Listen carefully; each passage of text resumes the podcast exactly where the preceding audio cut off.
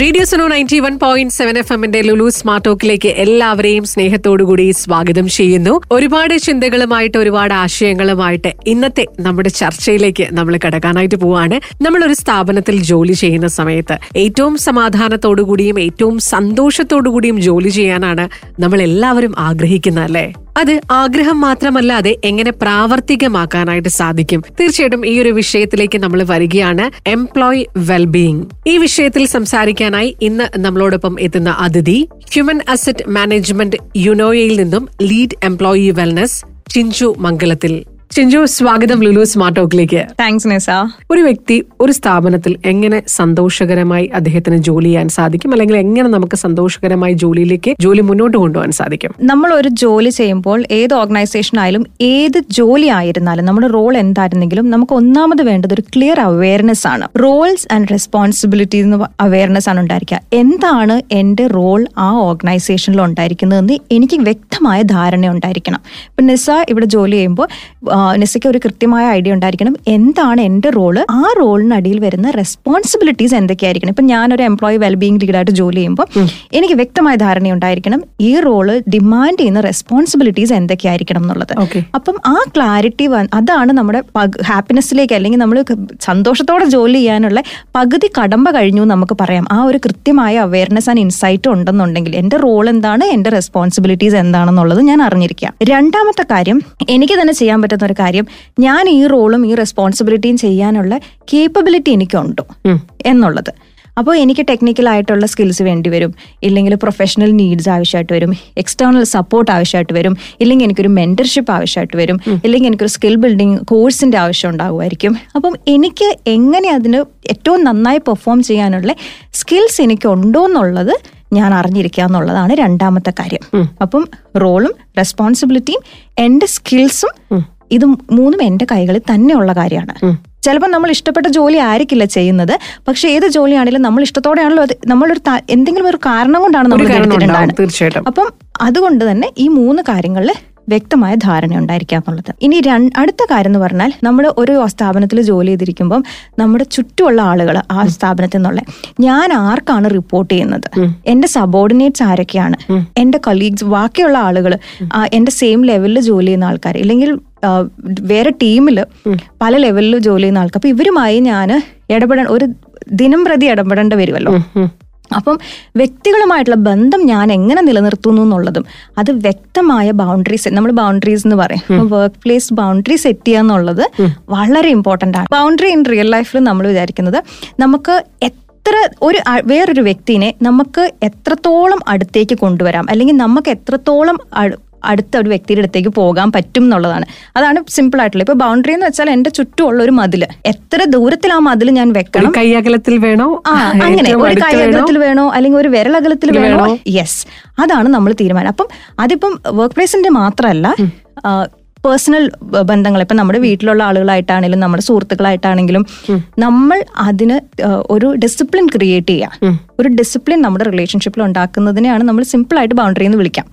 അപ്പം നമ്മൾ ആ ബൗണ്ടറി സെറ്റിങ് ഒരു എംപ്ലോയിയുടെ ഹാപ്പിനെസ്സിന് വളരെ ഇമ്പോർട്ടൻ്റ് ആണ്. അപ്പം അത് ഞാൻ വ്യക്തമായിട്ട് അറിഞ്ഞിരിക്കണം. എൻ്റെ മാനേജറുമായിട്ടുള്ള എൻ്റെ ബന്ധം എങ്ങനെയായിരിക്കണം, എൻ്റെ സബോർഡിനേറ്റ്സ് ആയിട്ടുള്ള ബന്ധം എങ്ങനെയായിരിക്കണം, ഓഫീസിലുള്ള ബാക്കി ആളുകളുമായിട്ടുള്ള ബന്ധങ്ങൾ എങ്ങനെയായിരിക്കണം, എത്രത്തോളം കാര്യങ്ങൾ ഞാൻ ഷെയർ ചെയ്യാം, എന്തൊക്കെ ഹെൽപ്പ് എനിക്ക് ആ ചോദിക്കാൻ പറ്റും, അല്ലെങ്കിൽ എത്രത്തോളം സഹായം ഞാൻ കൊടുത്തിട്ടുണ്ടാകണം ആളുകളുമായിട്ട്, അത് ഒരു വ്യക്തിയുടെ ഹാപ്പിനെസ്സിന് ഇമ്പോർട്ടൻ്റ് ആണ്. അപ്പം ഞാൻ വേറൊരു പോയിന്റ് പറയുകയാണെന്നുണ്ടെങ്കിൽ, പേർപ്പസ് എന്ന് പറയും.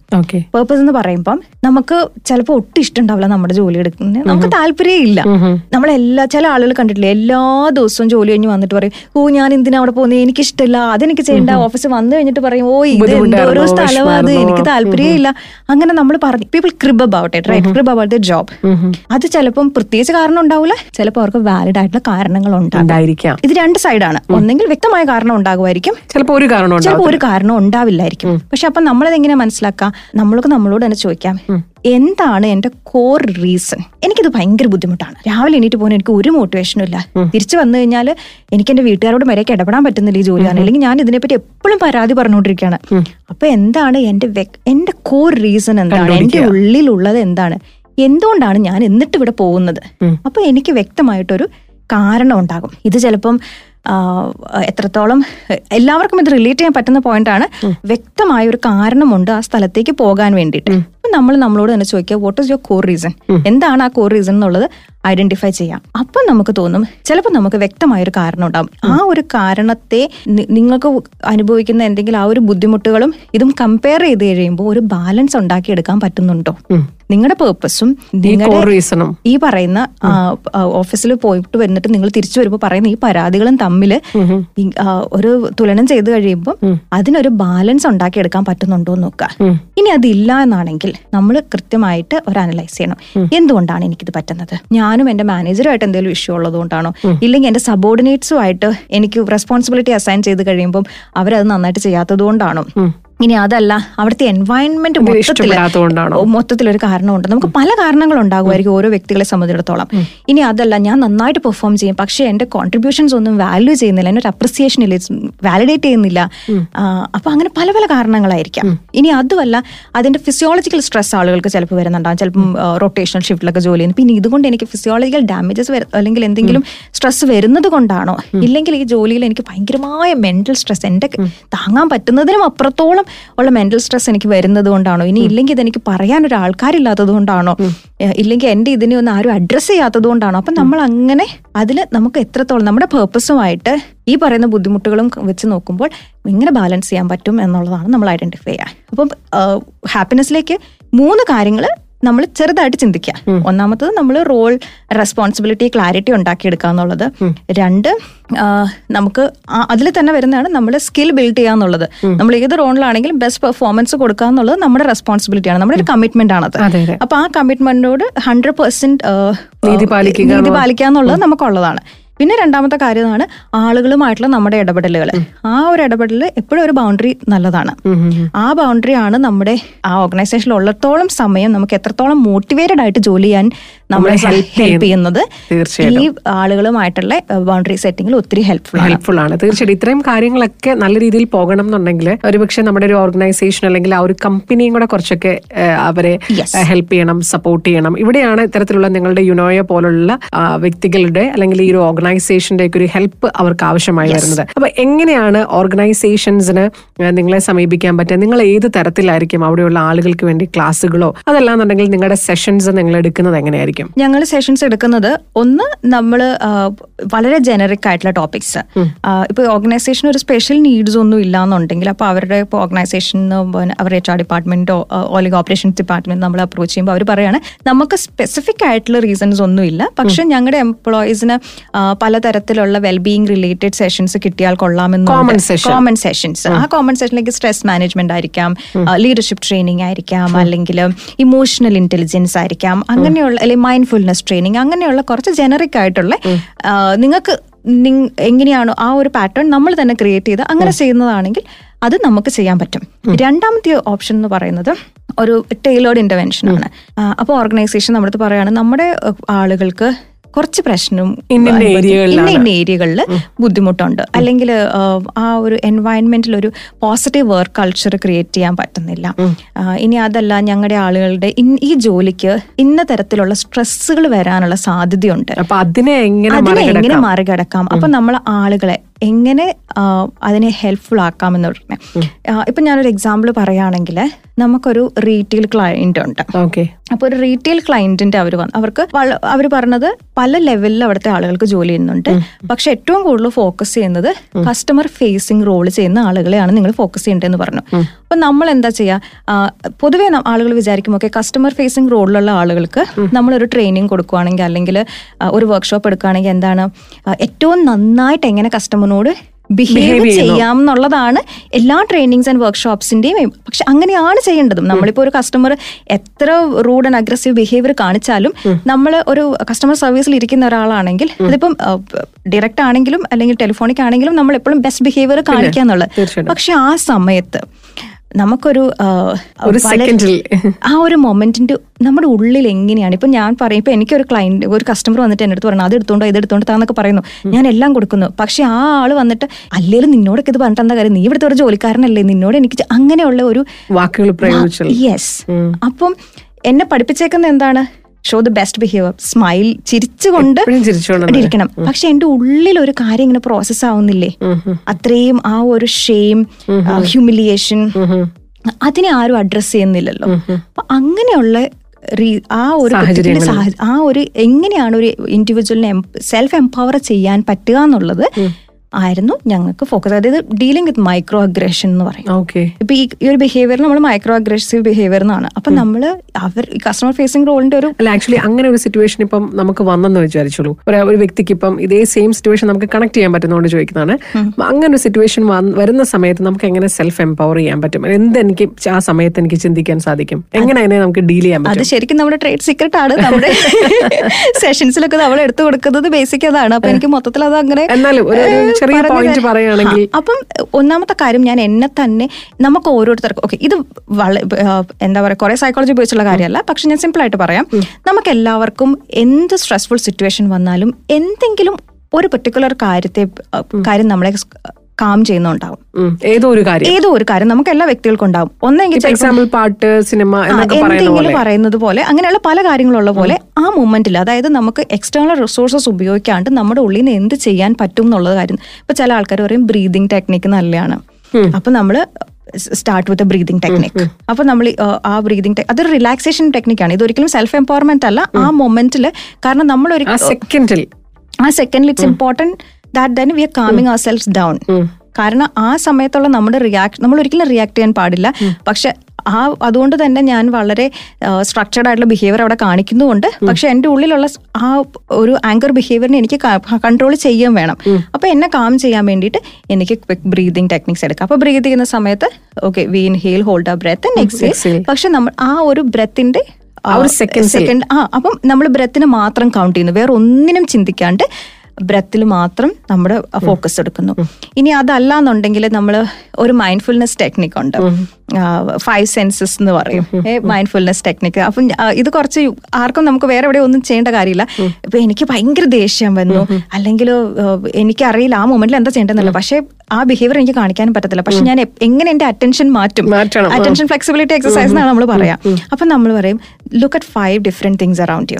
അപ്പൊ നമ്മൾ ചുറ്റുമുള്ള ഒന്ന് ഫൈവ് തിങ്സ് കാണും, വൺ ആഫ്റ്റർ ദി അതർ. ഇപ്പൊ നമ്മുടെ മുമ്പിൽ ഒരു ബോട്ടിൽ ഇരിക്കുന്നുണ്ട്. ഈ ബോട്ടിലിൽ വളരെ ഡീറ്റെയിൽ ആയിട്ട് നോക്കാം, അതായത് അതിന്റെ ഷേപ്പ്, കളറ്, പിന്നെ അതിന് ലേയേഴ്സ് ഉണ്ട്, അങ്ങനെ ഡീറ്റെയിൽ ആയിട്ട് നോക്കാന്നുള്ളത്. അതിന്റെ കപ്പാസിറ്റി എത്രയാണ്. അപ്പൊ അങ്ങനെ വൺ ആഫ്റ്റർ ദി അതർ. അപ്പം അഞ്ച് ഡിഫറെന്റ് സാധനങ്ങളിലേക്ക് നോക്കുമ്പം നമ്മുടെ അറ്റൻഷൻ എന്താണ്, ആ ആങ്കറിൽ നിന്ന് കുറഞ്ഞു കുറഞ്ഞ് നമ്മുടെ ചുറ്റുമുള്ള സാധനത്തിലേക്ക്. We become present in the moment. Okay. അതുപോലെ തന്നെ നമ്മൾ പെട്ടെന്നൊന്ന് കണ്ണടച്ചിട്ട് try to count the number of sounds that you can hear. ഇത് ഞാൻ ശരിക്കും ചെയ്തു നോക്കുന്നുണ്ടോ? യെസ്, വളരെ സന്തോഷം കേൾക്കുമ്പോൾ. കാരണം നമുക്ക് എത്ര ഒച്ച കേൾക്കാൻ പറ്റാന്നുള്ളത്, അപ്പം നമുക്ക് ആദ്യത്തെ ഒരു പത്തെണ്ണമൊക്കെ അല്ലെങ്കിൽ ഒരു ഏഴെണ്ണമൊക്കെ ഈസി ആയിട്ട് കണ്ടുപിടിക്കാൻ പറ്റും. ഒരു പതിനഞ്ചാമത്തെ എത്തുമ്പോഴത്തേക്കും നമ്മൾ ഫുൾ ഫോക്കസ് ആ മൊമെന്റിലാണ് മാത്രമായിരിക്കും. അത് വളരെ പീസ്ഫുൾ ആണ്. ഇനി അതുമല്ല എനിക്ക് അത്രയും കണ്ണടയ്ക്കാനുള്ള സാഹചര്യം ഇല്ല, അപ്പൊ എന്താ എനിക്ക് ചെയ്യാൻ പറ്റുക, എന്റെ ഒരു അഞ്ച് ഒബ്ജക്ട് എനിക്ക് ടച്ച് ചെയ്യാൻ പറ്റുക എന്നുള്ളതാണ്. ഞാൻ ഇട്ടേക്കുന്ന ഡ്രസ്സിൽ ടച്ച് ചെയ്യാം. അപ്പൊ ഈ സർഫസിൽ ഞാൻ ടച്ച് ചെയ്യുമ്പോൾ എനിക്ക് ആ ഒരു സെൻസ് കിട്ടുന്നത് വളരെ ഡിഫറെന്റ് ആണ്. But when I touch my watch it's something different different ആണ്. അപ്പൊ നമ്മുടെ ആ ടച്ച്, സെൻസ് ഓഫ് ടച്ചിന്റെ ഡിഫറൻസ് മനസ്സിലാക്കി ഇങ്ങനെ നമ്മുടെ മൈൻഡിനെ മനസ്സിലാക്കിക്കുക എന്നുള്ളതാണ്. അപ്പൊ ഇതൊക്കെ നമുക്ക് റിലാക്സേഷൻ ടെക്നിക്കാണ്, ആ മൊമെന്റില് നമുക്ക് ഒന്ന് കാം ആകാൻ വേണ്ടിയിട്ടുള്ളത്. പക്ഷെ അതൊരിക്കലും ഒരു നമ്മുടെ ആ ഒരു ചിന്തേനെയോ നമ്മുടെ ഉള്ളിലുണ്ടായിരുന്ന ആ ഒരു ഡീപ്പ് ആങ്കറിനെ ആ സമയം കംപ്ലീറ്റ് ആയിട്ട് മാറ്റുന്നില്ല. പക്ഷെ മൊമെന്റില് വി ഫീൽ ബെറ്റർ. ആ ഒരു വളരെ ഇന്റൻസ് ആയിട്ടുള്ള പീക്ക് മൊമെന്റിൽ നിന്ന് അല്ലെങ്കിൽ ഒരു അൺപ്ലസന്റ് ഇമോഷനിൽ നിന്ന് നമ്മുടെ അറ്റൻഷൻ കംപ്ലീറ്റ്ലി മാറും. യുനോയുടെ ക്ലാസ്സിനെ കുറിച്ച് നമ്മൾ ഓൾറെഡി മെൻഷൻ ചെയ്തിട്ടുണ്ടായിരുന്നു.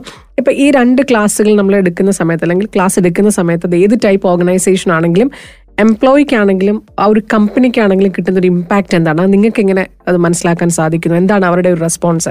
നമ്മൾ ടൈലേർഡ് ഇന്റർവെൻഷൻസ് ആണ് ആണെന്നുണ്ടെങ്കിൽ നമുക്ക് റിസൾട്ട് വളരെ എവിഡന്റ് ആണ് ഇമ്മീഡിയറ്റ് ആയിട്ട്.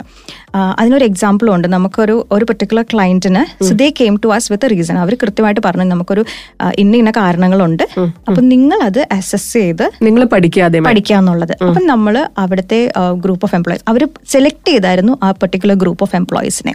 അപ്പം they were around like twenty people. Like ഇതൊരു ഓർഗനൈസേഷണൽ ഇന്റർവെൻഷൻ എന്നാണ്. അപ്പോൾ ആ ഒരു പെർട്ടിക്കുലർ ഗ്രൂപ്പ് ഓഫ് എംപ്ലോയീസിന് നമ്മൾ so we had individual interactions with them.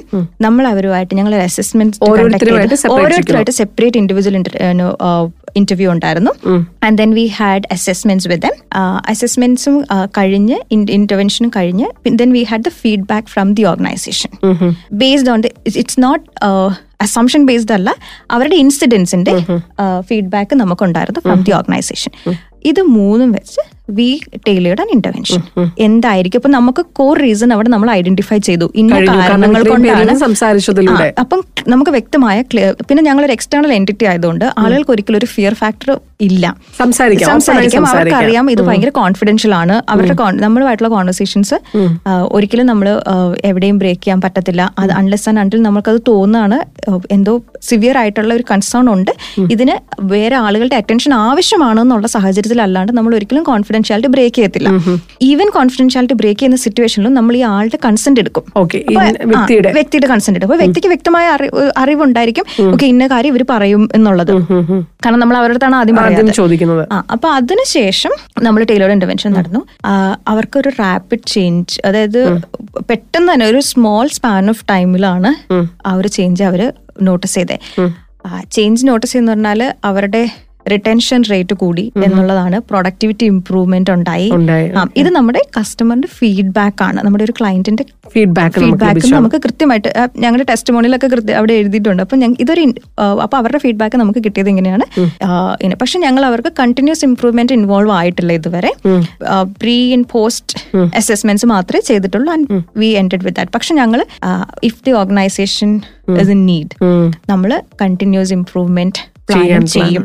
അത് specific to the industry, specific to the organisation, specific to the group of people employees. അത് അങ്ങനെയാകുമ്പോൾ അതൊരു ഓർഗനൈസേഷന്റെ നീഡാണ്.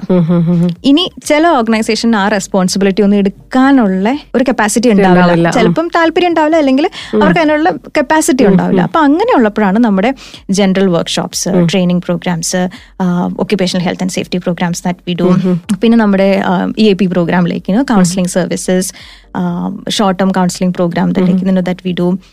പിന്നെ നമ്മൾ ഇപ്പോൾ കൗൺസിലിംഗ് ഒക്കെ ആളുകൾക്ക് റെഫർ ചെയ്യണമെങ്കിൽ ഒരു അവയർനെസ് ഉണ്ടാവണമല്ലോ. അപ്പോൾ നമ്മളൊരു റെഫറൽ ട്രെയിനിങ് കൊടുക്കും.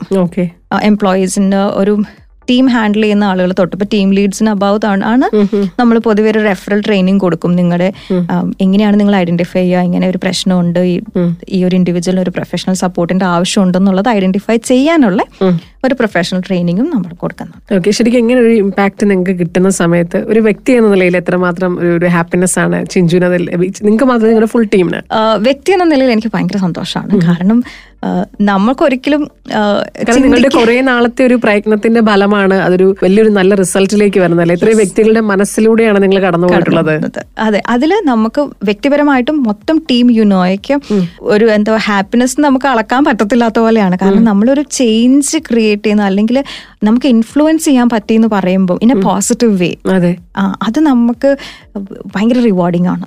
അത് ഇത് മാത്രം എന്നല്ല, നമ്മൾ സൈക്കോളജി മെന്റൽ ഹെൽത്ത് ഫീൽഡിൽ ജോലി ചെയ്യുന്ന എല്ലാ പ്രൊഫഷണൽസിനും ഒരു റിവാർഡിംഗ് എന്ന് പറയുന്നത് ഈ ചേഞ്ച് നമ്മൾ കാണുമ്പം നമ്മൾ അതിനൊരു നമ്മൾ ചേഞ്ച് അവിടെ ക്രിയേറ്റ് ചെയ്യല്ല ചെയ്യുന്നത്, we become a reason for it. അല്ലെങ്കിൽ നമ്മളൊരു പോസിറ്റീവ് ഇമ്പാക്ട് ഓർ ഇൻഫ്ലുവൻസ് ചെയ്യുകയാണ് ചെയ്യുന്നത്. അപ്പം അത് നമുക്ക് ഭയങ്കര സെൽഫ് സാറ്റിസ്ഫൈങ് ആണ്. ഞാനിപ്പോൾ യുനോയ എന്നൊരു പേര് കുറച്ച് ഡിഫറെന്റ് പേരാണ്, ഒരു ഗ്രീക്ക് വേർഡാന്നൊക്കെ നമ്മൾ ഒരിക്കലും ഷോയിൽ പറഞ്ഞിട്ടുണ്ടായിരുന്നു. അപ്പൊ ഒന്ന് യുനോയനെ നമുക്കൊന്ന് പരിചയപ്പെടുത്താമോ? യുനോയ ആ വേർഡ് മീനിങ് ബ്യൂട്ടിഫുൾ തിങ്കിങ് എന്നാണ്. അപ്പം ആ വേർഡിന്റെ മീനിങ് പോലെ തന്നെ നമ്മൾ ബ്യൂട്ടിഫുൾ തിങ്കിങ് ഉള്ള ഒരു കമ്മ്യൂണിറ്റീനെ ബിൽഡ് ചെയ്യാനുള്ള ഒരു എഫേർട്ടാണ് നമ്മുടെ ഇടയിൽ നിന്ന്, അതാണ് നമ്മൾ ഉദ്ദേശിക്കുന്നത്. Yes, okay. അപ്പൊ എന്തായാലും നമ്മൾ നേരത്തെ പറഞ്ഞു, ഒരു യുനോയുടെ ഒരു സെഷൻ നടത്തുകയാണെന്നുണ്ടെങ്കിൽ ഒരു ഓർഗനൈസേഷന് ലഭിക്കുന്ന ഗുണങ്ങൾ അല്ലെങ്കിൽ അതിലുണ്ടാവുന്ന റിസൾട്ടുകളെ കുറിച്ച് നമ്മൾ പറഞ്ഞു. ഇനി ഒരു വ്യക്തിക്ക്, ഒരു ഇൻഡിവിജ്വലിന് ലഭിക്കുന്ന മാറ്റങ്ങൾ അല്ലെങ്കിൽ അവിടെ സംഭവിക്കുന്ന കാര്യങ്ങൾ എന്തൊക്കെയാണ്? ഒന്നാമത്തത് അവയർനെസ് ബിൽഡിംഗ് ആണ്. നമുക്ക് എല്ലാവർക്കും അത്ര ധാരണയില്ല എന്താണ് മെന്റൽ ഹെൽത്ത് ആൻഡ് വെൽബീയിങ് എന്നുള്ളതിനെ പറ്റി. അപ്പോൾ എപ്പോഴും കൺഫ്യൂഷൻ വരും. Mental health is exactly like mental disorders. അത് രണ്ടും രണ്ട് ടേം ആണെന്നുള്ളൊരു ഡിഫറൻസിയേഷനൊക്കെ ആളുകൾ ഈ എ പി പ്രോഗ്രാമുകളോ അല്ലെങ്കിൽ എംപ്ലോയി വെൽബീയിങ് വഴി കുറച്ചും കൂടി അവയർനെസ് ബിൽഡ് ചെയ്യാണ് അവിടെ. ശരിക്കും പറഞ്ഞു കഴിഞ്ഞാൽ സ്ട്രെസ്, ആങ്സൈറ്റി, ഡിപ്രഷൻ എല്ലാം ഡിഫറെന്റ് ആയിട്ടുള്ള കാര്യങ്ങളല്ലേ. അതെ, നമ്മുടെ എല്ലാം മനസ്സിൽ ഇതെല്ലാം ഒരു ഒന്നാമതൊരു ചിന്തയുണ്ട്. അങ്ങനെയാണ്. അപ്പം ആളുകൾക്ക് കൂടുതൽ അവയർനെസ് ഉണ്ടാകും. പിന്നെ അതിന്റെ ഒരു ഇമ്പോർട്ടൻസും കൂടി മനസ്സിലാകുന്നതും, ഏറ്റവും കൂടുതൽ ഈ സർവീസസ് ഒക്കെ നമുക്ക് അവൈലബിൾ ആണ് എന്ന് തോന്നുമ്പോൾ അത് ഉപയോഗിക്കാനുള്ളൊരു മോട്ടിവേഷനും കൂടി ആ ഇൻഡിവിജ്വൽസിന് ഉണ്ടാവുന്നുണ്ട്. അപ്പോൾ നമുക്ക് അവയർനെസ് ബിൽഡിങ്ങിലൂടെ വരുന്ന ഒരു ഗുണം എന്ന് പറയുന്നത്, എനിക്ക് അറിവ് കിട്ടുന്നത് മാത്രമല്ല, ഞാൻ എന്നെ to self check in with my self and പിന്നെ അതുപോലെ എൻ്റെ ചുറ്റുമുള്ള ആളുകളുടെയും മാറ്റങ്ങൾ തിരിച്ചറിയാനുള്ളൊരു കപ്പാസിറ്റി എനിക്ക് ഉണ്ടാവുന്നു എന്നുള്ളതാണ്. അപ്പോൾ അതൊരു ആ ഒരു ഇൻഡിവിജ്വലിന് അത് ഹെൽപ്ഫുൾ ആണ്. രണ്ടാമത്തത് നമ്മുടെ ഇതിൻ്റെ സ്റ്റിഗ്മ അലിവേറ്റ് ചെയ്യാൻ പറ്റും എന്നുള്ളതാണ്. ഇപ്പം നമ്മുടെ കഴിഞ്ഞ കോൺവെർസേഷനിൽ നമ്മൾ പറഞ്ഞു, മെൻ്റൽ ഹെൽത്തിനെ പറ്റി പറയുമ്പോൾ എല്ലാവർക്കും ഒരു ഭയങ്കരമായൊരു സ്റ്റിഗ്മ, നമ്മളൊരു ഫിസിക്കൽ ഇഷ്യൂ അല്ലെങ്കിൽ ഒരു ഡിസോർഡർ ഉള്ള ഫിസിക്കൽ ഡിസീസിനെ പറ്റി സംസാരിക്കുന്ന അത്രയും കംഫർട്ടബിൾ ആയിട്ട് ആരും അതിനെ മെൻ്റൽ ഹെൽത്തിനെ പറ്റി സംസാരിക്കാനുള്ളൊരു കംഫർട്ട് ലെവൽ ഓഫ് കംഫർട്ട് ആളുകൾക്കില്ല. പക്ഷെ ഇ എ പി പ്രോഗ്രാംസിൻ്റെ ഒരു ഗുണം എന്താണെന്ന് വെച്ചാൽ, ഈ ഒരു ഫെസിലിറ്റി ആ ഒരു ഓർഗനൈസേഷനിൽ എല്ലാവർക്കും അവൈലബിൾ ആയതുകൊണ്ട് അല്ലെങ്കിൽ ഒന്ന് രണ്ട് ഇൻഡിവിജ്വൽസ് എടുക്കാൻ തുടങ്ങുന്നത് കാണുമ്പോൾ തന്നെ ആളുകൾക്ക് ആ ഒരു ഓപ്പൺനെസ് വരും. ഓക്കെ, അപ്പോൾ ഇതൊരു സ്റ്റിഗ്മ അലിവേറ്റ് ചെയ്യാനുള്ള ഏറ്റവും ഇഫക്റ്റീവ് ടൂളായിട്ടാണ് എംപ്ലോയി വെൽബീയിങ്ങിന് എനിക്ക് തോന്നിയിട്ടുള്ളത്. അവയർനെസ് എനിക്ക് തോന്നുന്നു അവയർനെസിനോടൊപ്പം അവർക്ക് കുറച്ച് സമയം കൂടുതൽ നന്നായി സംസാരിക്കുമ്പോൾ അവരുടെ സ്ട്രെസ് കുറച്ച് സംസാരിക്കുമ്പോൾ തന്നെ, ഇപ്പം നമുക്കറിയാമല്ലോ, നമുക്കൊരാളോട് എന്തെങ്കിലും വർത്തമാനം പറഞ്ഞ് നമുക്ക് എന്തെങ്കിലും പറഞ്ഞ് തീർക്കാനുണ്ടെങ്കിൽ അത് പറഞ്ഞ് തീർക്കുമ്പോൾ തന്നെ ഭയങ്കര ആശ്വാസം. ഇവിടെ എനിക്കൊരു എക്സാമ്പിൾ തരാൻ പറ്റുന്നത്, ഞങ്ങൾക്ക് വേറൊരു ഒരു ഓർഗനൈസേഷന്റെ ഒരു ഓർഗനൈസേഷൻ ഇന്റർവെൻഷന് ഞങ്ങൾ ഇവിടുത്തെ ക്യാമ്പുകളിൽ പോയിട്ട് ആളുകളുടെ അടുത്ത്, അപ്പം ആ ഒരു ഓർഗനൈസേഷനിൽ ജോലി ചെയ്യുന്ന ആളുകൾ അവരുടെ ക്യാമ്പിൽ പോയിട്ട് എന്റെ ടീം സംസാരിച്ചിട്ടുണ്ട്. അതായത് ഒരു പേഴ്സണൽ ഇന്റർവ്യൂ പോലെ, അല്ലെങ്കിൽ നമ്മൾ അതിന് ഇന്റർവ്യൂ ടേം എന്നാണ് വിളിക്കുന്നത്. ഇറ്റ്സ് ബേസിക്കലി ഒരു മെന്റൽ സപ്പോർട്ട്, ആ ഒരു സംസാരം. പക്ഷെ നമ്മൾ ഓരോ വ്യക്തിക്കും ലൈക്ക് ബ്രീഫ് കോൺവെർസേഷൻ ആയിരുന്നു, ഒരു ടെൻ മിനിറ്റ്സ് ആണ് അലോക്കേറ്റ് ചെയ്തത്. അപ്പം നമ്മൾ വിചാരിച്ച ആളുകളൊന്നും അധികം അങ്ങനെ ഓപ്പൺ ആയിരിക്കില്ല, സംസാരിക്കത്തില്ല, അവർക്ക് അതിനുള്ള അതിനൊരു ഒരു കംഫർട്ടബിൾ ആയിരിക്കില്ല എന്ന്. പക്ഷേ ആ പത്ത് മിനിറ്റ് എന്നുള്ളത് നാൽപ്പത് മിനിറ്റും ഒരു മണിക്കൂറും പോയതാണ് നമുക്കുള്ള ഞങ്ങളുടെ അനുഭവം. അപ്പൊ അത് ഞങ്ങൾക്ക് മനസ്സിലാക്കിയെടുത്തത്, ഒരു ഓപ്പർച്യൂണിറ്റി ഉണ്ട് അല്ലെങ്കിൽ അവ സാഹചര്യങ്ങൾ ഉണ്ടെന്നുണ്ടെങ്കിൽ people will make use of it. And അത് ഭയങ്കര സപ്പോർട്ടീവ് ആൻഡ് ഹെൽപ്ഫുള്ളും കൂടിയാണ് ആളുകൾക്ക്. നമുക്ക് പറയാനുള്ള കാര്യങ്ങൾ പറയുന്നു, അത് കേൾക്കാൻ ഒരാളുണ്ടാവുന്നു. ആ സമയത്ത് ചിലപ്പം ഈ ഈ കോൺവെർസേഷൻ എന്ന് പറയുന്നത് it brings a lot of clarity to people. നമ്മൾ പലപ്പോഴും പല കാര്യങ്ങളും നമ്മുടെ ഉള്ളിലുള്ളത് ചിലപ്പോൾ എക്സാജറേറ്റഡ് തോട്ട്സ് ആയിരിക്കും, അതിന് അത്രയും വലുപ്പവും അല്ലെങ്കിൽ പ്രോപ്പർ സ്ട്രക്ചറൊന്നും ഉണ്ടാവില്ല. പക്ഷെ സംസാരിച്ച് കഴിയുമ്പോഴായിരിക്കും ആ വ്യക്തിക്ക് തന്നെ ഒരു ക്ലാരിറ്റി കിട്ടുന്നത്. ഇങ്ങനെ അപ്പോൾ ഇതൊക്കെ ഞാൻ ആളുകൾ പറഞ്ഞ ഫീഡ്ബാക്കുകളാണ്. ഇത് എൻ്റെ സൈക്കോളജി ബേസ്ഡ് അല്ല ഞാൻ പറയുന്നത്, പക്ഷെ ഇത് based on what people have told us, ഇത് ഈ റീസെന്റ് എക്സ്പീരിയൻസ് എന്നുള്ള. അപ്പോൾ ആളുകൾക്ക് കുറച്ച് ക്ലാരിറ്റി കിട്ടുന്നു. ഒന്ന് സംസാരിക്കണം, എൻ്റെ മനസ്സിലൊക്കെ ഉള്ളതൊന്ന് പുറത്തേക്ക് കളയണം, അല്ലെങ്കിൽ എനിക്കൊന്ന് എനിക്കൊന്ന് എൻ്റെ മൈൻഡ് ഒന്ന് ക്ലിയർ ആക്കണം എന്ന ഉദ്ദേശത്തോടെ ആരും ഒരു മെന്റൽ ഹെൽത്ത് സപ്പോർട്ട് സ്വീകരിച്ചായിട്ട് എനിക്കറിയില്ല. അങ്ങനെ അത്രയും ഓപ്പൺ ആയിട്ട്, കാരണം ആളുകൾ എന്താ വിചാരിക്കുക, ഞാനൊരു സൈക്കോളജി സർവീസ് എടുത്തു കഴിയുമ്പോൾ ചുറ്റുമുള്ള ആൾക്കാർ പറയൂലേ, ഓ ഇവക്ക് എന്തോ കുഴപ്പമുണ്ട് അല്ലെങ്കിൽ ഇവനെന്തോ കുഴപ്പമുണ്ട് എന്ന് പറയുന്നത് പേടിച്ച്. പക്ഷെ ഇങ്ങനെ ഒരു ഫെസിലിറ്റി വരുമ്പം അവർക്ക് ഹെസിറ്റേറ്റ് ചെയ്യേണ്ട ആവശ്യം വരുന്നില്ല, ധൈര്യമായിട്ട്. കാരണം എന്താണ്, ലേബിൾ ചെയ്യാൻ ആരും, ഇത് എൻ്റെ ഓർഗനൈസേഷൻ തരുന്ന ഒരു സപ്പോർട്ട് സർവീസ് ആണ്. പിന്നെ ഇതൊരു അതൊരു ഓപ്പൺ കൾച്ചറിലേക്ക് മാറുകയാണ്. ആളുകൾ വളരെ കംഫർട്ടബിൾ ആയിട്ട് അവരുടെ മെന്റൽ ഹെൽത്ത് ഇഷ്യൂസിനെ പറ്റി സംസാരിക്കുന്നു, പരസ്പരം അക്നോളജ് ചെയ്യുന്നു. ഇനി അതാണ് വേറെ ഇമ്പോർട്ടൻ്റ് ആയിട്ടുള്ള കാര്യം. ഒരു വ്യക്തി ചിലപ്പോൾ ഈ ഇതൊക്കെ എടുക്കണമെന്ന് ആഗ്രഹം ഉണ്ടാകും, പക്ഷെ ചുറ്റുമുള്ളതൊരു സപ്പോർട്ടീവ് എൻവയോൺമെന്റ് അല്ലെങ്കിൽ. അപ്പം ഇ എ പി പ്രോഗ്രാംസിൻ്റെ മറ്റൊരു അഡ്വാൻറ്റേജ് എന്ന് പറയുന്നത്, ഈ അവയർനെസ് ബിൽഡ് ബിൽഡിംഗ് നടക്കുന്ന സമയത്ത് തന്നെ സൈമൾട്ടേനിയസ്ലി നമുക്ക് കിട്ടുന്നൊരു ബെനിഫിറ്റ് ആണ്, ഒരു സപ്പോർട്ടീവ് സൊസൈറ്റി, ഒരു കമ്മ്യൂണിറ്റി ബിൽഡ് ആവുകയാണെന്നുള്ളതാണ്. ആളുകൾക്ക് മനസ്സിലാവുന്ന, ഓക്കെ ഇന്നൊരു പ്രശ്നമുണ്ട്, അല്ലെങ്കിൽ this is okay, it's okay to go and consult a professional എന്നുള്ളത്, ആളുകൾ അതിന് കുറച്ചും കൂടെ സപ്പോർട്ടീവ് ആകുക എന്നുള്ളതാണ് വളരെ ഇമ്പോർട്ടൻ്റ് ആയിട്ടുള്ള ഒരു അഡ്വാൻറ്റേജ് ആയിട്ട് നമ്മൾ വേറെ കണക്കാക്കുന്നത്. അതൊരു വ്യക്തികൾക്ക് കിട്ടുന്ന, അല്ലെങ്കിൽ ആ വ്യക്തികളുടെ ബെനിഫിറ്റ് സൊസൈറ്റിക്ക് കിട്ടുന്ന ഒരു പോയിന്റ് ആയിട്ട് മാറ്റപ്പെടുന്നു. എനിക്ക് തോന്നുന്നു അങ്ങനെ സംസാരിക്കുന്ന സമയത്ത് ചിലപ്പോൾ വലിയ വലിയ ഇഷ്യൂസ് ആണെങ്കിൽ പോലും നമുക്ക് തോന്നും ഇത് വളരെ ചെറിയൊരു ഇഷ്യൂ അല്ലേ എന്ന് ചിലപ്പോൾ തോന്നിയേക്കാം ചിലർക്കെങ്കിലും, അല്ലേ? അതെ, അതിനൊരു ഇതൊന്ന് എനിക്കൊരു പ്രശ്നമുണ്ട്, ഞാനത് എൻ്റെ കൂടെയുള്ള ഒരാളോട് സംസാരിക്കുമ്പം നമുക്ക് യൂഷ്വലി കിട്ടുന്ന റെസ്പോൺസ് എന്താ, ഇതൊന്നും ഒന്നല്ല, എനിക്ക് ഇതിനേക്കാൾ വലിയ പ്രശ്നങ്ങളൊക്കെ ഉണ്ടായില്ലേ, നിനക്ക് അറിയില്ലേ, അപ്പൊ ഇതൊന്നുമില്ല, അല്ലെ നീ ഒരു ബ്രേക്ക് എടുക്ക്, ഒരു ബ്രേക്ക് എടുത്തു കഴിയുമ്പോൾ എല്ലാം ശരിയാകും. ചിലപ്പോൾ അങ്ങനെ ആയിരിക്കില്ല, ചില ഇഷ്യൂസ് ചിലപ്പോൾ നമുക്കൊരു വിത്ത് നമുക്കൊരു നമ്മുടെ മൈൻഡ് ആൻഡ് ബോഡി ചിലപ്പോൾ റിലാക്സ് ചെയ്യേണ്ടി വരും, ആ ഒരു ബ്രേക്കോടെ ബെറ്റർ ആകും. പക്ഷെ എല്ലാ ഇഷ്യൂസും അങ്ങനെയാണല്ലോ. അപ്പം നമുക്ക് ആളുകൾ ഒബ്സർവ് ചെയ്തിട്ട് പറയാണ്, ഓക്കെ നിനക്ക് അങ്ങനെ പറ്റുന്നില്ല എന്നുണ്ടെങ്കിൽ why don't you consult a professional, അല്ലെങ്കിൽ നീ എന്തോ ഒരു ക്വാളിഫൈഡ് ആയിട്ടുള്ള ഒരു പ്രൊഫഷണലിന്റെ സപ്പോർട്ട് സീക്കുന്നതിൽ വാട്ട്സ് റോങ് ഇൻ ഇറ്റ് എന്ന് ആളുകൾ ചോദിക്കുമ്പം അപ്പൊ നമുക്ക് ഇതിന് തോന്നും ആ അതിൽ വലിയ കുഴപ്പമൊന്നുമില്ലല്ലോ, അങ്ങനെയാണെങ്കിൽ ഞാനൊരു പ്രൊഫഷണലിലെ സപ്പോർട്ട് എടുക്കാമെന്നുള്ളത്. പിന്നെ എംപ്ലോയി വെൽബീയിങ്ങിന് വേറൊരു ഗുണം അതിന്റെ ജോബ് സാറ്റിസ്ഫാക്ഷൻ ഇംപ്രൂവ് ആവുന്നു, മോട്ടിവേഷൻ ഇംപ്രൂവ് ആവുന്നു, ആളുകൾ പേർപ്പസ് ഐഡന്റിഫൈ ചെയ്യാൻ കേപ്പബിൾ ആവുന്നു. പിന്നെ അവരുടെ ബൗണ്ടറി സെറ്റിംഗ് നമ്മൾ സംസാരിച്ചാണെ, അവർക്ക് ഒരു ക്ലിയർ ബൗണ്ടറി സെറ്റ് ചെയ്യാനുള്ള ക്ലാരിറ്റി കിട്ടുന്നു. ഇനി അവർ കുറച്ചും കൂടി അസേർട്ടീവ് ആവുന്നു. ഇപ്പം ഒരു സ്കിൽ ഞാനൊരു ഒരു പെർട്ടിക്കുലർ റോള് ആണ് ഇത് ചെയ്യുന്നത്, പക്ഷെ എനിക്ക് അതിന് നന്നായി പെർഫോം ചെയ്യാൻ എനിക്കൊരു സ്കിൽ ബിൽഡിംഗ് കോഴ്സിന്റെ ആവശ്യമുണ്ട്. അസേർട്ടീവായിട്ട് ഞാൻ എൻ്റെ മാനേജറുടെ അടുത്ത് പോയി പറയുകയാണ് എനിക്ക് ഇങ്ങനെ ഒരു കോഴ്സിന്റെ ആവശ്യമുണ്ട്, അതും കൂടെ ചെയ്യുന്നത്.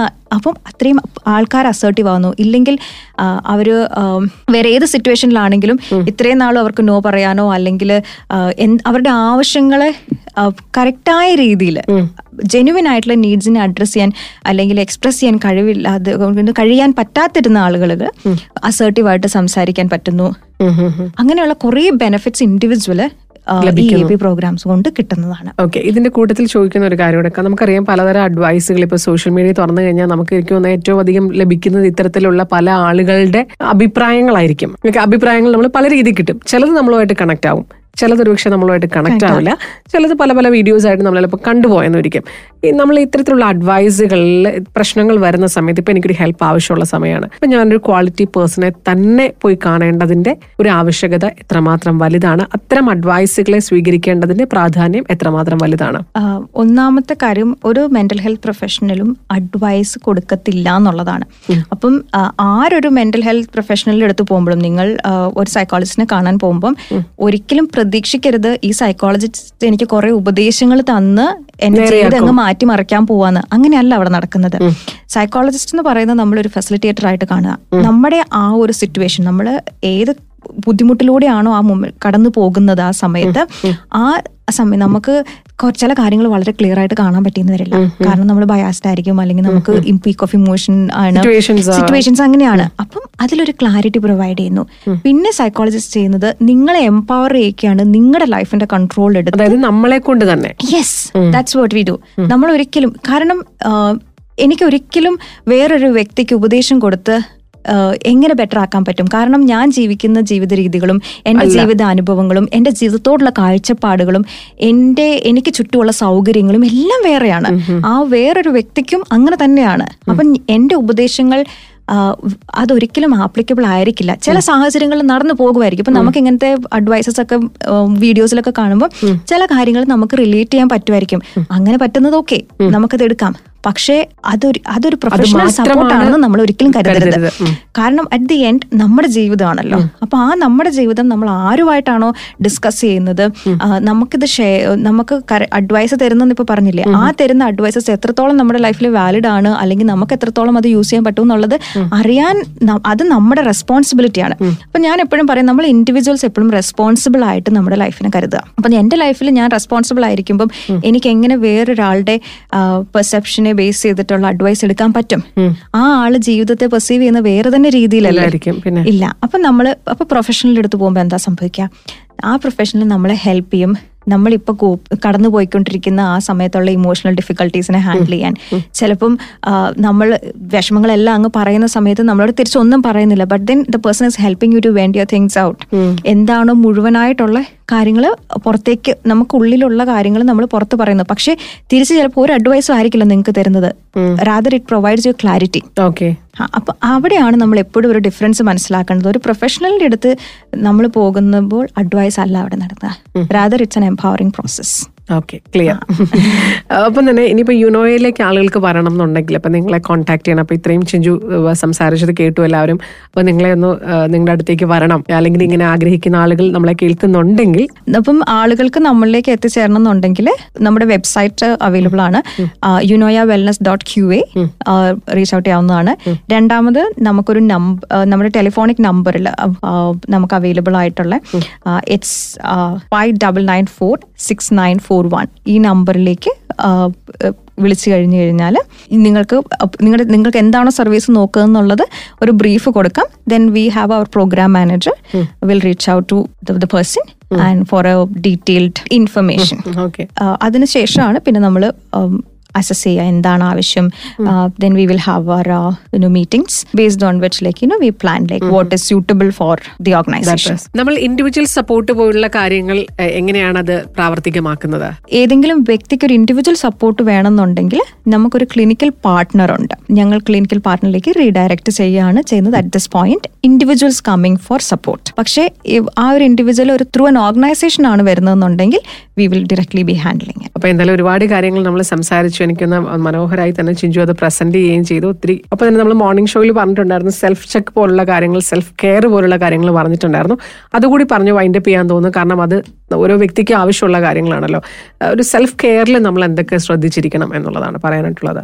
സെൽഫ് കെയർ ഓരോ വ്യക്തിക്കും, ഞാനെന്ന വ്യക്തിക്ക് എന്താണ് വേണ്ടത് എന്നുള്ളത് നമ്മൾ തന്നെ ഐഡന്റിഫൈ ചെയ്യുക ആദ്യമായിട്ട്. അപ്പം എനിക്ക് ഒരു ദിവസം ഇരുപത്തിനാല് മണിക്കൂറുണ്ട്. ഇപ്പം അങ്ങനെ അത്രയും സിമ്പിളായിട്ട് നമ്മൾ എടുക്കുകയാണ്. ആ ഇരുപത്തിനാല് മണിക്കൂറിൽ ഇപ്പം ഞാൻ എട്ട് മണിക്കൂർ അല്ലെങ്കിൽ ഒമ്പത് മണിക്കൂർ പത്ത് മണിക്കൂർ എൻ്റെ ജോലിക്ക് വേണ്ടി പോകുന്നു. ബാക്കിയുള്ള സമയം ഞാൻ എങ്ങനെ സ്പെൻഡ് ചെയ്യുന്നു? അപ്പം നമ്മൾ create a balance with all dimensions of your life എന്നാണ്. All important dimensions of your. ഇപ്പം എല്ലാം ഇങ്ങനെ കറക്റ്റ് പെർസെൻറ്റേജിൽ എല്ലാവരും ചെയ്യണം എന്നുള്ളതല്ല. ഇപ്പം എൻ്റെ ജോലി, എൻ്റെ ടൈം വിത്ത് മൈ ഫാമിലി, ഇല്ലെങ്കിൽ ഞാനിപ്പം നാട്ടിലേക്ക് ഫോൺ ചെയ്യും ചെയ്യുന്നത്. ചിലപ്പോൾ നമ്മൾ പറയും എനിക്ക് ഒട്ടും സമയം കിട്ടുന്നില്ല, പക്ഷെ ആ സമയം ചിലപ്പോൾ നമ്മൾ വെറുതെ ഇരുന്ന് ഫോൺ നോക്കിയ സമയം കളയാം. അപ്പം നമ്മളൊരു പ്രയോറിറ്റി ലിസ്റ്റ് ഉണ്ടാക്കി ഒരു നമ്മുടെ ആ ഒരു മൾട്ടിപ്പിൾ ഡയമെൻഷൻസ് ഇൻ ആ ലൈഫ് അതിലൊരു ബാലൻസ് ഉണ്ടാക്കിയെടുക്കാം. അപ്പം അതിൽ ഞാൻ പറഞ്ഞതുപോലെ ജോലി, നമ്മുടെ ഫാമിലി, പിന്നെ സോഷ്യൽ ഇൻട്രാക്ഷൻസ്, നമ്മുടെ ഫ്രണ്ട്സ്, അങ്ങനെ നമ്മുടെ ഹോബീസ്, പിന്നെ നമുക്ക് കുറച്ച് പാഷനൊക്കെ വേറെ ഉണ്ടാകുമായിരിക്കും. ചിലപ്പോൾ നമ്മൾ ഈ ഇവിടെ നമ്മൾ വന്നിരിക്കുന്നത് നമുക്ക് ഇഷ്ടപ്പെട്ട ജോലി എന്നായിരിക്കില്ല, പക്ഷെ നമുക്ക് വേറെ പാഷൻ സംതിങ് എൽസ് അങ്ങനെ ഉണ്ടാകുമായിരിക്കും. ഇപ്പം നമ്മൾ അതിന് കുറച്ച് സമയം കണ്ടെത്താം. നമുക്ക് എന്താണോ ഒരു വ്യക്തി എന്ന നിലയിൽ എനിക്ക് രാത്രി ഉറങ്ങാൻ പോകുമ്പോൾ സന്തോഷവും സമാധാനവും തരുന്നത് അതിൽ കുറച്ച് കൂടുതൽ ഫോക്കസ് ചെയ്യാൻ നോക്കുക. പക്ഷെ അപ്പോഴും നമ്മൾ റിയാലിറ്റി ചെക്കും കൂടെ ചെയ്യണം എന്നുള്ളത് ഞാൻ എപ്പോഴും റിമൈൻഡ് ചെയ്യും ആൾക്കാരെ. കാരണം ഒരു നമ്മുടെ സന്തോഷം ഒരിക്കലും ഒരു റിയാലിറ്റിയിൽ നിന്ന് മാറി നിൽക്കരുത് എന്നുള്ളത്. കാരണം അത് നമ്മുടെ വെൽബീയിങ്ങിന് വളരെ ഇമ്പോർട്ടൻ്റ് ആണ്. നമ്മുടെ റിയാലിറ്റിയും നമ്മൾ കൊടുക്കുന്ന ഹാപ്പിനെസ്സിന് കൊടുക്കുന്ന മീനിങ്ങും അഗൈൻ ഷുഡ് ബി ബാലൻസ്ഡ്. അപ്പോൾ എന്തായാലും താങ്ക് യു സോ മച്ച്. ഒത്തിരി സന്തോഷം നമ്മളിവിടെ ജോയിൻ ചെയ്തതിന്. ഒപ്പം തന്നെ യുനോയ്ക്ക് കഴിഞ്ഞ ദിവസം ഒരു വലിയ നേട്ടം കൂടി ലഭിച്ചിട്ടുണ്ടായിരുന്നു. വളരെയധികം സന്തോഷത്തോടു കൂടി നമുക്ക് അതുകൂടി ഷെയർ ചെയ്യാമെന്ന് തോന്നുന്നു. പറയുമോ? ഞങ്ങൾ വളരെ സന്തോഷത്തിലാണ് ആ ഒരു കാര്യത്തിൽ. കാരണം ഞങ്ങളുടെ ഫൗണ്ടർ എന്ന് പറയുന്നത് ഒരു എയ്റ്റീൻ ഇയർ ഓൾഡ് ഗേൾ ആണ്. അപ്പം so we should say like we should consider her as a visionary, I feel. Okay. And she has the vision for a better society. ആ പേര് നമ്മുടെ യുനോയ എന്നുള്ള പേര് റെക്കമെൻഡ് ചെയ്തത് തന്നെ നമ്മുടെ ഫൗണ്ടർ ഐഷ മിസ് ഐഷ സലീം ആണ്. അപ്പം the meaning is beautiful thinking, right? And that's what she's aim, aiming for. അപ്പോൾ ആ അതിനൊരു റെക്കഗ്നിഷൻ എന്ന രീതിയിൽ recently visa and Q D B head together ഒരു ഇവൻറ്റ് ഉണ്ടായിരുന്നു. ആ ഇവൻറ്റിൽ we won the people's choice award. Yes, അത് നമുക്ക് ഒരു ഭയങ്കര മോട്ടിവേറ്റിംഗ് ആണ്. കാരണം നമ്മൾ എന്ത് എഫേർട്ട് ഇടുന്നു, നമ്മൾ ഒരു കോസിന് വേണ്ടി ജോലി ചെയ്യുന്നു, അത് മൊത്തം സൊസൈറ്റി റെക്കഗ്നൈസ് ചെയ്യുക എന്നുള്ളത് നമുക്ക് കുറച്ചും കൂടി മോട്ടിവേറ്റിംഗ് ഫാക്ടറാണ് അതിൽ. അതുപോലെ തന്നെ നമ്മുടെ ഫൗണ്ടർ റീസെൻ്റ്ലി ഷിക്യു ബിസിനസ് അവാർഡ്സിൽ ഫൈനലിസ്റ്റ് കൂടിയായിരുന്നു. ഓക്കെ, അപ്പോൾ എന്തായാലും ഐഷ സലീമിനെ നമ്മൾ റേഡിയോ സോണോയുടെ ഭാഗത്തു നിന്നും നമുക്ക് ഭയങ്കര ആ ഒരു എനർജി നമുക്കും കിട്ടാറുണ്ട്. അത്രയും വിഷൻ ഉള്ള ഒരു ആ ഒരു ചെറുപ്പത്തിൽ അത്രയും വിഷൻ ഉണ്ടായിരിക്കുക എന്നുള്ളത് നമുക്ക് ഭയങ്കര ബൂസ്റ്റിംഗ് ഫാക്ടറാണത്. തീർച്ചയായിട്ടും നമ്മൾക്ക് ഇത്രയും ജോലി നമ്മൾ അതിന്റെ പകുതിയെങ്കിലും ഇടേണ്ടെന്ന് നമുക്ക് തോന്നും. ഓക്കെ, അപ്പൊ എന്തായാലും ഗംഭീരം. അപ്പൊ അതിനുള്ള അഭിനന്ദനങ്ങൾ കൂടി ഫുൾ യുണൈറ്റഡ് നമ്മൾ ആശംസിക്കുന്നു. Thank you thank you so much.